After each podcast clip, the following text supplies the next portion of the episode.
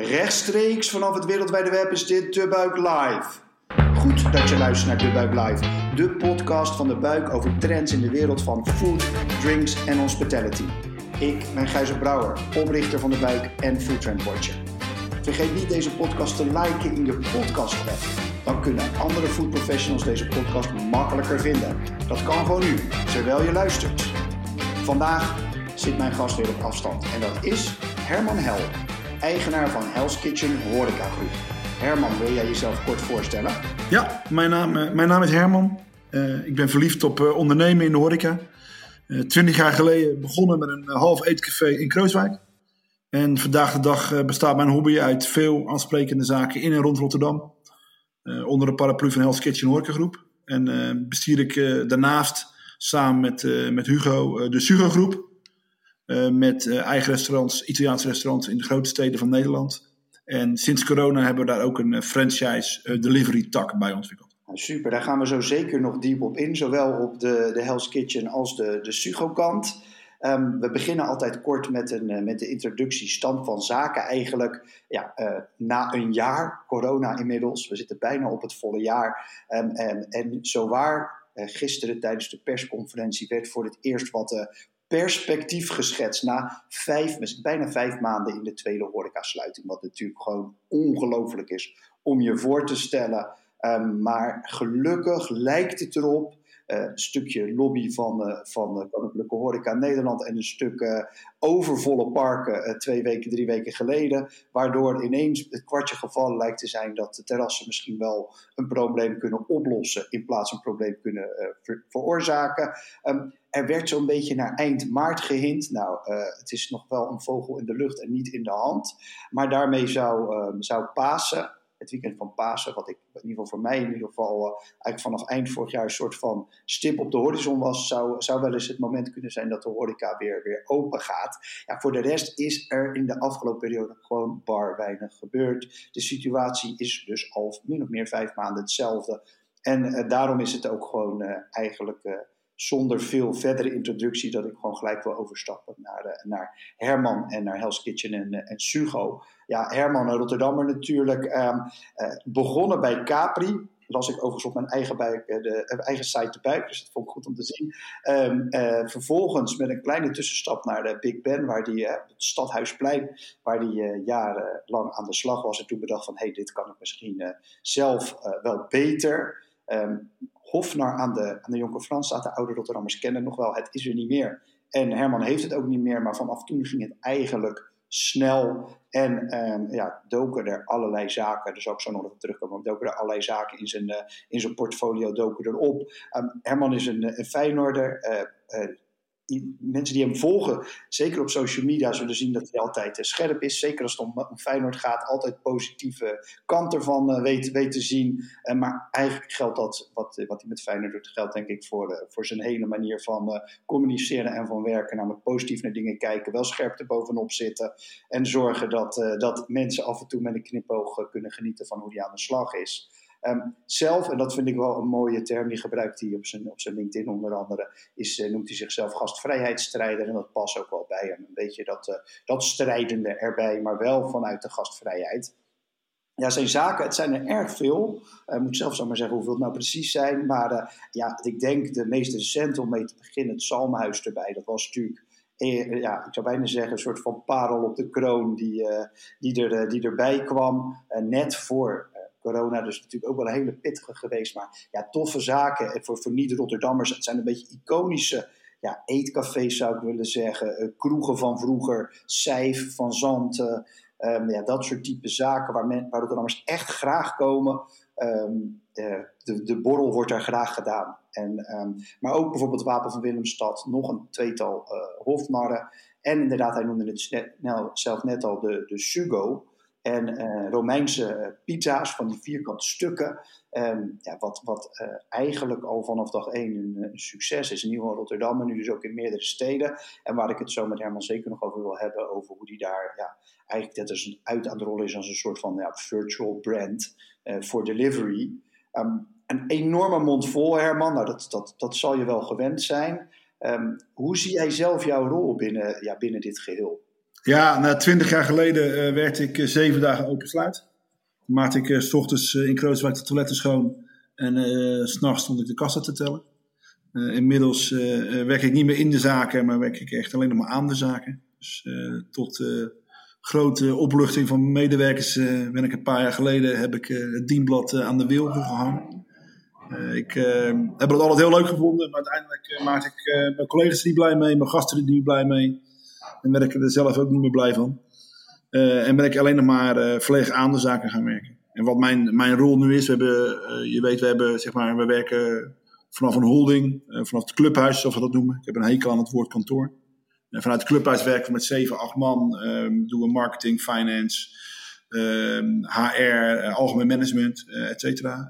maar mijn rol, mijn persoonlijke rol, is met name alles wat we doen, uh, bekijken door het ogen van de gast. Uh, ik vind het belangrijk dat, dat elk idee wat we hebben, elk gerecht, elke uh, actie, elke verbouwing, alles, dat dat door de ogen van de gast bekeken wordt. En dat is mijn grootste rol. En ik probeer altijd zeg maar, de hele beleving van een gast. En de beleving van een gast begint niet op het moment dat ze op de zaak inkomen, maar die begint eerder. Die begint op het moment dat ze op het idee komen om naar ons toe te komen. Of eigenlijk zelfs met marketing, dat wij mensen moeten helpen ze op het idee te laten komen om naar ons toe te komen. Vanaf dat moment tot en met dat ze de volgende ochtend, uh, volgende ochtend thuis wakker worden en terugdenken aan het moment dat ze bij ons zijn geweest. Heel die flow, ja, dat moet een vloeiende flow zijn. En, en die twee dingen, daar, daar probeer ik me het meest mee te bemoeien. En ik probeer daarmee met mijn team een organisatie te kneden die dat, uh, die dat kan. En die, die ervoor zorgt dat, uh, net zoals bij een voetbalclub, uh, de jongens, de, de bedrijfsleider Chef Cox en hun teams, die, die moeten maximaal tijd en energie kunnen besteden aan onze gasten. En wij als, als clubhuis moeten ervoor zorgen dat, ehm, dat alle voorwaarden die er nodig zijn voor die mensen om te kunnen excelleren, ehm, dat wij dat voor ze wegorganiseren. Dus die twee dingen, één, kijken het ogen van alles, bekijken het ogen van de gast aan de ene kant. Aan de andere kant zorgen dat mijn medewerkers uh, maximaal kunnen presteren. Uh, dat is een beetje mijn rol. Heel, heel helder, denk ik. Um, voordat we het, uh, het afgelopen wilde jaar induiken, misschien even een soort van: hoe, hoe was de stand van zaken voor jou, zeg maar, ruim een jaar terug? Hoe, hoe omschrijf jij toen, zeg maar, Hell's Kitchen Group en, en Sugo? Nou, we waren eh, met eh, Hell's Kitchen hadden we net het Salma's geopend. Het was echt wel een, eh, een, een, droom in de zin van het was een grote locatie, aansprekende locatie. En we hebben daar een zaak gebouwd die, denk ik, waarvan er niet veel zijn in Nederland. Alles zelf laten ontwerpen tot, tot elk detail toe. Ehm, echt een belevenis neergezet. Uh, een openingsfeest gegeven die vijf dagen duurde. Waar echt tussen de zeven en 10.000 mensen langs zijn geweest. Echt enorm. Uh, eigenlijk alles wat we deden was raak. Het was, was echt bizar. Um, nou, en die, die sneltrein die kwam uh, tegen een stilstaande muur tot stilstand. En um, ja, we hebben de, de lockdown was zondag 15 maart, s'avonds. Wij hadden s ochtends al besloten voor onszelf om dicht te gaan. Um, ik had toen nog verwacht dat, dat, dat we nog een week open zouden mogen blijven. Maar mijn zwager, of mijn ex-zwager inmiddels, die werkt in het eh, LUMC. En die zei dat hij um, operaties moest afbellen. Uh, om zijn afdeling vrij te maken voor coronapatiënten. Ja, en ik wilde toen mijn, uh, mijn verantwoordelijkheid nemen. Uh, maar ja, nooit met in mijn achterhoofd dat het zo lang zou duren en zo heftig zou worden. Ik dacht toen dat er nu een paar maanden van de zomer dan komen we langzaam terug. Uh, ja, dat, liep, dat liep anders. Dus we gaan eigenlijk van een uh, Wolf of Wall Street-achtig bedrijf, wat jarenlang stormachtig groeide, ja, werden we ineens een bedrijf wat, uh, ja, wat harde beslissingen moest nemen en moest saneren. Dus dat is, dat is, ehm, ja, dat is heftig. Wat is het meest bijgebleven van zeg maar, dat afgelopen jaar? Nou, we hebben wat, wat, het doet natuurlijk financieel pijn. Ik denk dat dat, niet, dat het overbodig is om te zeggen. Uh, maar los daarvan uh, uh, doet het privé ook veel pijn. Ik, ik, doe, ik zit al vanaf mijn achttiende in de horeca. ik ben helemaal vergroeid met die branche.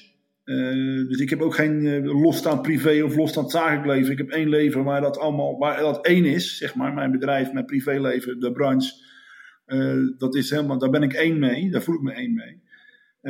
en dat valt, heel die branche valt weg. De, dus 2020 was voor mij zakelijk als privé echt een resetjaar.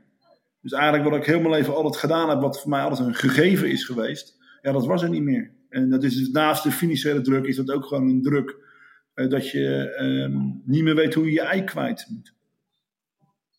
Uh, dus ja, dat is, uh, dan moet je jezelf opnieuw ontdekken. Dat is ingewikkeld. Is het gelukt? Nou, ja, nee, in die zin dat ik nog rondloop en regelmatig de wind in mijn hoofd heb, omdat ik zin heb om, zin heb om dingen te doen en ambitieus ben. En nog steeds. Dus dat, dat, dat is niet weggegaan, dat is gebleven. aan de andere kant is er weinig lol de laatste twaalf maanden. En waar ik normaal altijd veel plezier heb met vrienden, kennissen en familie, is dat de laatste twaalf maanden is dat niet zo. Dus de, de, ik heb dingen nog nooit een jaar gehad waar ik zo weinig gelachen heb en zo weinig leuke dingen heb gedaan als afgelopen jaar. En mezelf er ook moeite heb om mezelf daartoe te zetten. Dus is het gelukt? nee, denk het niet. Jij, uh, jij noemt jezelf gastvrijheidsstrijder en, dat, uh, en jij zegt ook net zelf van ik ben degene die de zaak door de ogen van de gast bekijkt. Ik ben wel benieuwd, hoe hebben jouw gasten dit jaar ervaren? Ja, we, we, we hebben bewust gekozen om alle zaken open te houden, zoveel mogelijk zaken open te houden voor, met afhaal, om contact met die gasten te houden. Uh, om ze ook overal bij te betrekken. dat is in lockdown 1 heel goed gelukt. wat je wel merkt is hoe langer je dicht bent, ja, dat zie ik in mijn privéleven ook. Dus die kring waarmee je omgaat, privé, wordt steeds kleiner. Want de toevallige ontmoeting op straat, de, de kennissenkring die je ziet op feesten, partijen, bij het voetbal, uh, ja, dat verwatert langzaam maar zeker. Um, en dat zie je bij onze gasten denk ik ook. Dus de, de, waar ze in het begin um, heel veel contact hebben, worden die contactmomenten minder. Uh, en je, wat je wel merkt, als je, die gast, als je gast op straat uh, heel af en toe tegenkomt, of met name online op social media tegenkomt. Uh, uh, dat iedereen hunkert naar, uh, hunkert naar, de, naar, de, naar, naar, het restaurant en de kroeg en weer naar buiten kunnen.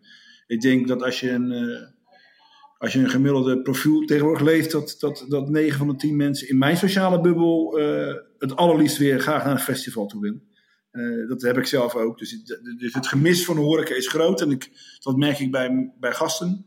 Uh, wat ik ook merk is dat de waardering voor de horeca, wat altijd, altijd een vast gegeven is geweest, ja, dat, die, dat die ook groot is. Uh, ik ben benieuwd hoe lang dat blijft hangen in de toekomst. Maar ik heb van mezelf nooit kunnen bevroeden, en denk onze gasten ook niet, dat iets als horeca weg zou vallen. Wij zijn het ene oudste beroep van de wereld. Uh, iets wat je niet kan wegautomatiseren. Iets wat, uh, wat hoe digitaler de wereld wordt, hoe globaler de wereld wordt, hoe belangrijker zelfs onze functie wordt. Um, dus ik, ik, had nooit kunnen verzinnen dat wij zo lang um, er niet meer zouden zijn. Dat is zelfs in de Tweede Wereldoorlog niet gebeurd om aan te geven hoe uitzonderlijk de situatie is. Wat hoor jij van jouw relaties of van je partners als je wat meer misschien eh, in de keten kijkt of in het netwerk kijkt? Nou ja, uh, wij, uh, er, is veel, er is veel steun. her en der. Je merkt wel aan alle kanten dat de rekken wel echt uit is. zowel financieel, maar ook met name emotioneel. mensen willen echt. Kijk, de, wat ik zelf mis, dat hoor ik ook bij relaties, dat hoor ik in allerlei, bij toeleveranciers, bij onderaannemers. De reuring van een werkvloer, uh, ja, die mist men. En of het nou is bij ons in de keuken of bij ons op de, uh, in het restaurant, maar dat hoor ik ook van de mensen die gewoon order pikken. Uh, bij de groothandel, die zeggen ook: Ik mis die reuring van het orderpikken. En ik mis de reuring van het DC. En ik mis de reuring dat ik met mijn vrachtwagen de stad ga en dat ik bang ben dat ik wel of niet op tijd ben.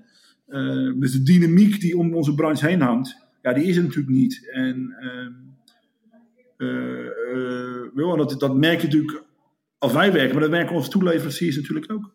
Uh, die dynamiek is gewoon weg. En dat, dat stukje toegevoegde waarde wat we te horeca hebben, ja, dat is iets wat iedereen denk ik mist. En dat ook echt een toevoeging is aan je, aan je dagelijkse leven. Kan jij een, misschien één of twee voorbeelden geven van dingen die je nou vorig jaar of afgelopen periode concreet hebt gedaan? Dus van nou, je zegt ik heb online veel, ik ben open gebleven. Hoe, hoe, hoe zag dat eruit? Nou, toen wij de eerste lockdown dicht gingen, hebben wij, denk ik, zoals elke kroeg in Nederland en elk restaurant in Nederland, uh, achterstallig onderhoud gedaan. Uh, ik weet nog wel, uh, na een paar weken eerste lockdown, zag je heel de witte de wit, zag je alle zaken open, hoorde je zuurgeluiden van de vloeren. Ik denk dat, dat de, de gemiddelde Nederlandse horecavloer nog nooit zo goed heeft bijgelegen. Ehm, maar uiteindelijk is achterstallig onderhoud is klaar.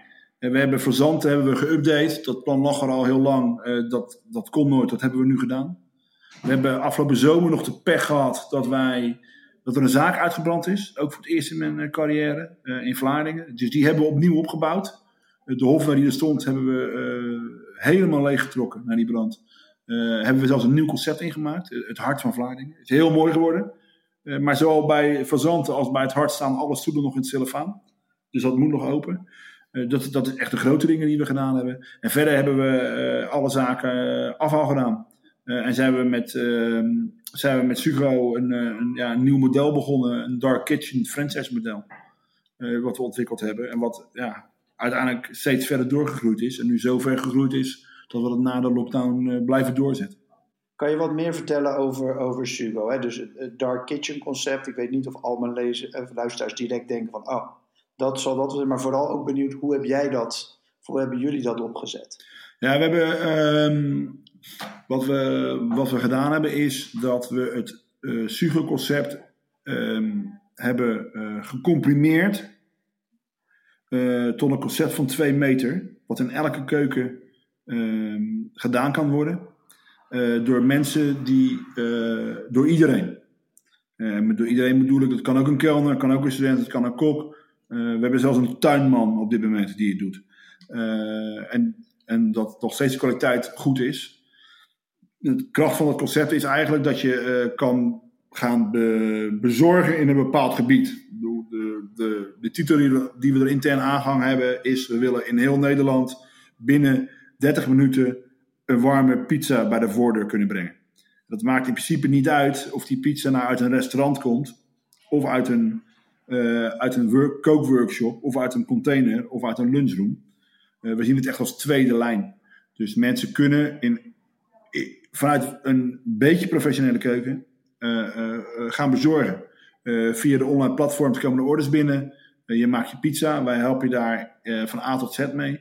Um, en je rijdt ze uit.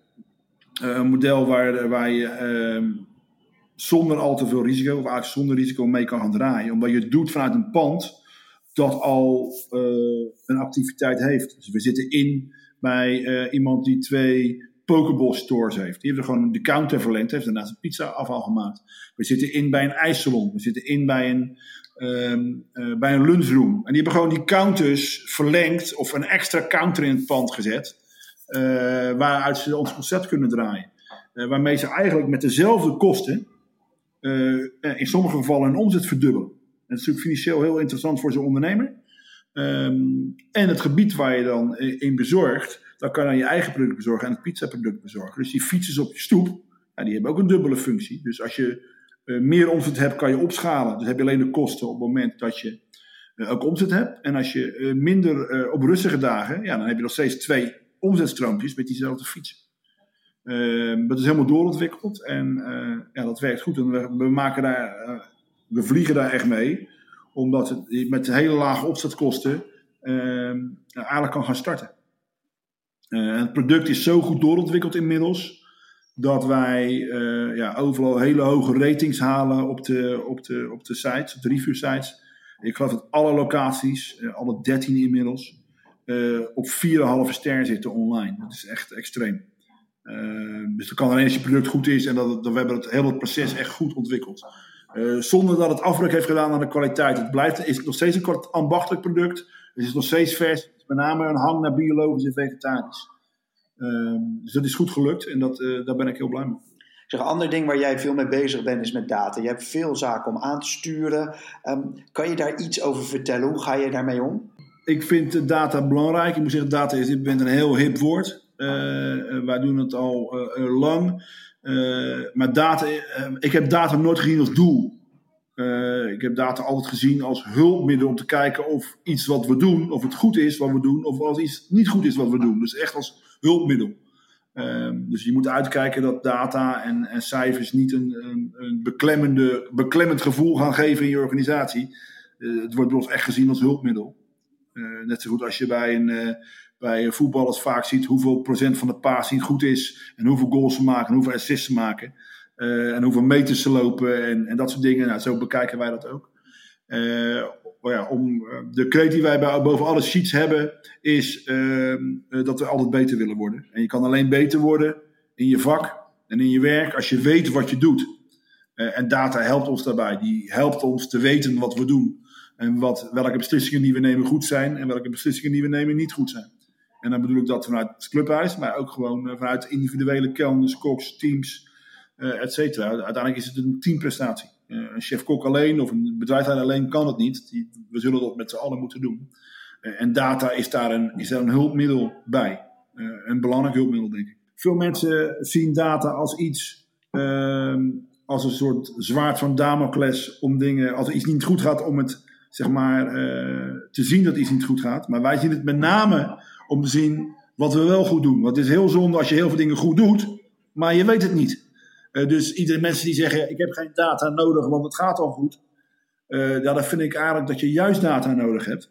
Want het is heel interessant te zien wat je dan goed gedaan hebt. Het is ook een soort compliment naar jezelf toe. Dat je besteding per persoon hoger is omdat je op een andere manier werkt. Of dat je inkoop uh, constant is. Hè? Constante inkoop is, is, is, een enorme kwaliteit.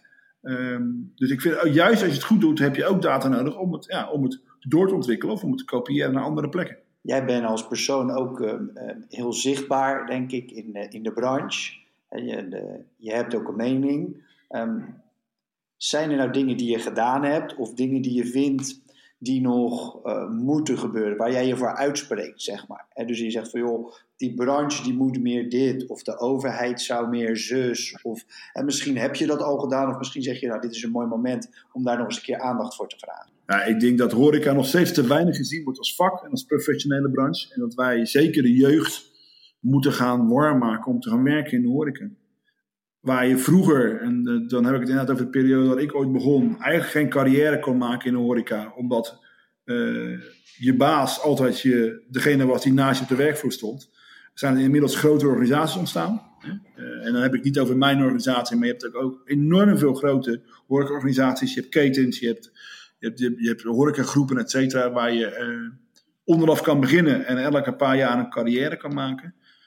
die carrièrekansen moeten onze branche um, interessant te maken, denk ik. Dat is nog niet, dat is onderbelicht. Uh, en daarnaast is het ook gewoon een vak. En creatieve mensen en barkeepers, koks, dat zijn creatieve mensen. Uh, zijn in veel gevallen, ook creatief, met name communicatief gezien. Uh, creatieve beroepen blijken vaak beroepen te zijn waar mensen het hoogste arbeidsplezier hebben. alleen het wordt bij ons nog te weinig gezien als beroep.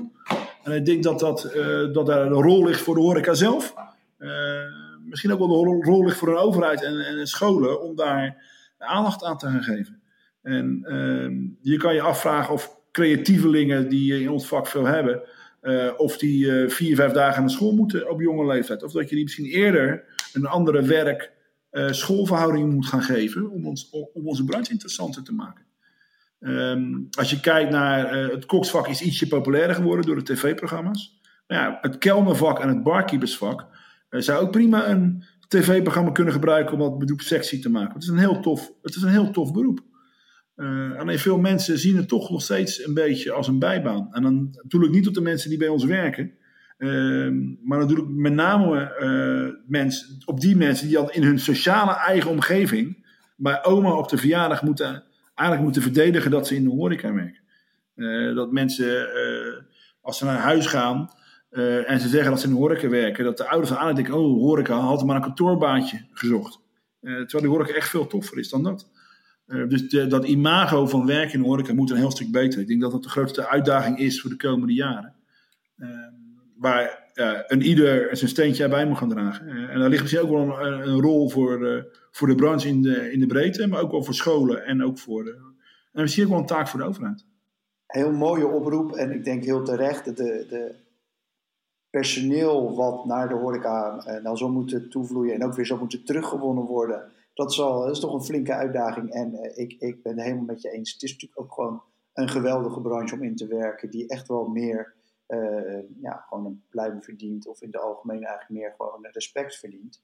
Um, heb jij, je had het net over, vorig jaar was wel een reset voor mij, um, zakelijk ook. Heb jij nou dingen kunnen doen vorig jaar die je anders misschien niet had kunnen doen, anders dan misschien de van zand te verbouwen? Nou ja, dan val ik terug op het, op het concept van Sugo. Dat we dat, dat natuurlijk, dat had nooit Ehm, doorontwikkeld geworden. Dat is echt gekomen door de crisis. Dat, is, dat is een, uh, het zijn een paar dingen die samenvielen iedere keer in die crisis, waardoor we een paar stappen hebben gemaakt. En ineens dat dat, een, dat is enorm is gaan groeien en dat dat werkt. Dus dat had anders, hadden we daar denk ik niet opgekomen. Of had het eh, op de tekentafel blijven liggen door gebrek aan tijd en, uh, en energie. Dus dat is echt gebeurd nu doordat we corona hebben gehad. Uh, verder is het, hebben wij met name moeten zorgen om alle zeilen bij te zetten. En heb ik eigenlijk, ehm, moet ik het zeggen, niet heel veel dingen gedaan waar ik. Ik heb geen dromen waargemaakt omdat ik een keer lekker tijd voor had. sterker nog, de dromen die ik had, die ik wilde waarmaken, daar, is, daar is, heeft corona een, streep doorgezet. En die zijn een paar jaar uitgesteld. Eh, dus ik, eh, ik heb eh, niet een spirituele ontdekking gedaan. Helder, ik vind Sugo ook een hele mooie ontwikkeling. Hoor. Het hoeft niet altijd spiritueel te zijn. Daarover gesproken, hè, je, je dromen. Hoe, hoe kijk jij nu naar de toekomst? Hè? Misschien komende zomer, maar misschien ook wel verder? Nou, ik verwacht dat, dat we, dat we het derde kwartaal dit jaar gewoon teruggaan naar het oude normaal. Dus, dus, dus, mensen die denken dat we op de rest van ons leven op anderhalve meter blijven zitten, daar geloof ik echt helemaal niks van. Het wordt, het wordt weer oud normaal. In het begin zal het oude normaal niet helemaal oud zijn. Uh, omdat de, de, branche, de, de markt een beetje verstoord is. De toeristen zijn natuurlijk nog niet terug. Ahoy, de doelen, et cetera, et cetera. Die, ehm, die zullen niet meteen vanaf dag één vol zitten. Want dat kost ook gewoon tijd om evenementen en festivals te organiseren. Uh, verder zal thuiswerken zal natuurlijk een deel blijven. Uh, een deel zal naar kantoren gaan, maar er zal ook een deel thuis blijven. En de vraag is wat dat doet voor lunch in binnensteden. Hè? Er is een theorie uh, dat mensen juist meer gaan lunchen dan. Omdat je zeg maar thuis zit, je je collega's alleen tijdens de lunch kan zien. Of dat je als je nou een kantoordag hebt, dat je meteen all the way gaat. maar ja, je kan ook zeggen, er komen minder mensen in het centrum. Er, er is minder vraag. Ik heb geen idee hoe dat gaat lopen. En verder ben ik benieuwd, naar de impact op de bezorgmarkt. Die is natuurlijk wel echt veranderd. Er zijn nieuwe doelgroepen aangeboord. Er zijn bedrijven die gingen bezorgen en afhalen die dat nooit deden. Nou, een deel zal dat straks weer teruggaan naar oud normaal, zal dat niet meer doen. Maar een deel blijft dat misschien wel doen. Ja, de, hoe die verhoudingen straks zijn, dat, daar ben ik, ook, uh, ben ik ook benieuwd naar. En als voor mezelf spreek, uh, ja, bij, ik ben ambitieus, we hebben een ambitieus bedrijf. En dat, die ambities, die zijn er nog steeds. Die zijn niet door de corona ehm, eh, op de, eh, op eh, verdwenen. Dus we zien corona echt als een, ja, als een hiccup. maar als we ons straks herpakt hebben, dan gaan we gewoon weer door met waar we bezig zijn. Dat is bouwen aan een mooie, aan een mooie toekomst. Heel goed om te horen en uh, iets stiekem ook wel een antwoord waar ik op, uh, op gerekend had. Afsluitend stellen wij uh, altijd dezelfde vraag aan onze, aan onze gasten in de podcast. En um, dat is eentje voor de, voor de foodies onder de luisteraars. En dat is, waar haal jij zelf graag af? Of waar bestel je zelf graag? Ja, ik zal het natuurlijk flauw mijn eigen zaken te noemen, maar ik doe toch uh, Sugo en uh, noemen. Daar, daar, met name de franchise laat ik veel bezorgen. zeker nu ze ook buiten pizza's ook mac and cheese en, lasagnes hebben. de, ik ben een enorm slechte kok. Ik laat water nog aanbranden. Maar het jezelf boxen van het dat kan ik zelfs. Um, dus die twee doe ik veel. En verder uh, kom ik graag, uh, haal ik graag op bij, eh, bij Ferro in, in Berkel, bij Letty. Die, die maakt geweldige, haar keuken maakt geweldige shared dining gerechten. Dat is echt fantastisch. Ik vind de sushi van Kiacha echt onwijs. Um, Kyoko en Gelato in Berkel heeft voor mij betreft het beste ijs wat er is. Ik snap niet dat die nog niet leveren aan horeca. Dat is echt onwijs. Uh, en verder heb ik nog wat guilty pleasures. Uh, het gehaktbrood van Slagerij Tol in Hilversberg. Daar rijd ik graag voor om. Ik weet niet of het kent. En hoe je af te keer proberen. Dat is echt fantastisch. Um, de, de kibbeling van de fishshop in Berkel. Ik weet niet wat ze ermee doen, maar de, daar rijden we ook voor om. Die, uh, dat is fantastisch. En, en de, de, de meest bizarre guilty pleasure. Ik weet niet of dat in een foodie kanaal wat thuis hoort. Maar in de foute bui wil ik nog wel eens een Mexicaans halen bij Takamundo. Daar word ik gewoon blij van. Ik weet dat het, dat het misschien culinair gezien niet helemaal veranderd is. Maar ik vind het echt heerlijk. Ik ga zeker even aan mijn ouders vragen in berg om dat gehaktbrood bij Tol. Dat, uh, dat gaat mijn moeder wel meenemen, denk ik, voor me. En verder een, een hele mooie lijst van, uh, van tips. Um, Herman, mag ik jou bedanken voor de aanwezigheid in de podcast? Graag gedaan, Gijs. Bedankt, uh, bedankt voor het gesprek. Dit was De Buik Live, de live podcast van De Buik over trends in de wereld van food, drinks en hospitality. Dank nogmaals aan mijn gast Herman. Ik ben Gijs Brouwer en ik wil je nog één ding vragen. Als je het een leuke podcast vond, wil je hem dan doorsturen naar iemand anders of like in je podcast app? Dat kan je nu direct doen terwijl je nog luistert. Dan help je andere liefhebbers van food, drinks en hospitality deze podcast makkelijker te vinden. Heb jij nog onderwerpen waar we het over moeten hebben? Laat het ons dan weten in de comments of stuur mij een berichtje. Dank voor het luisteren en tot de volgende aflevering. Cheers!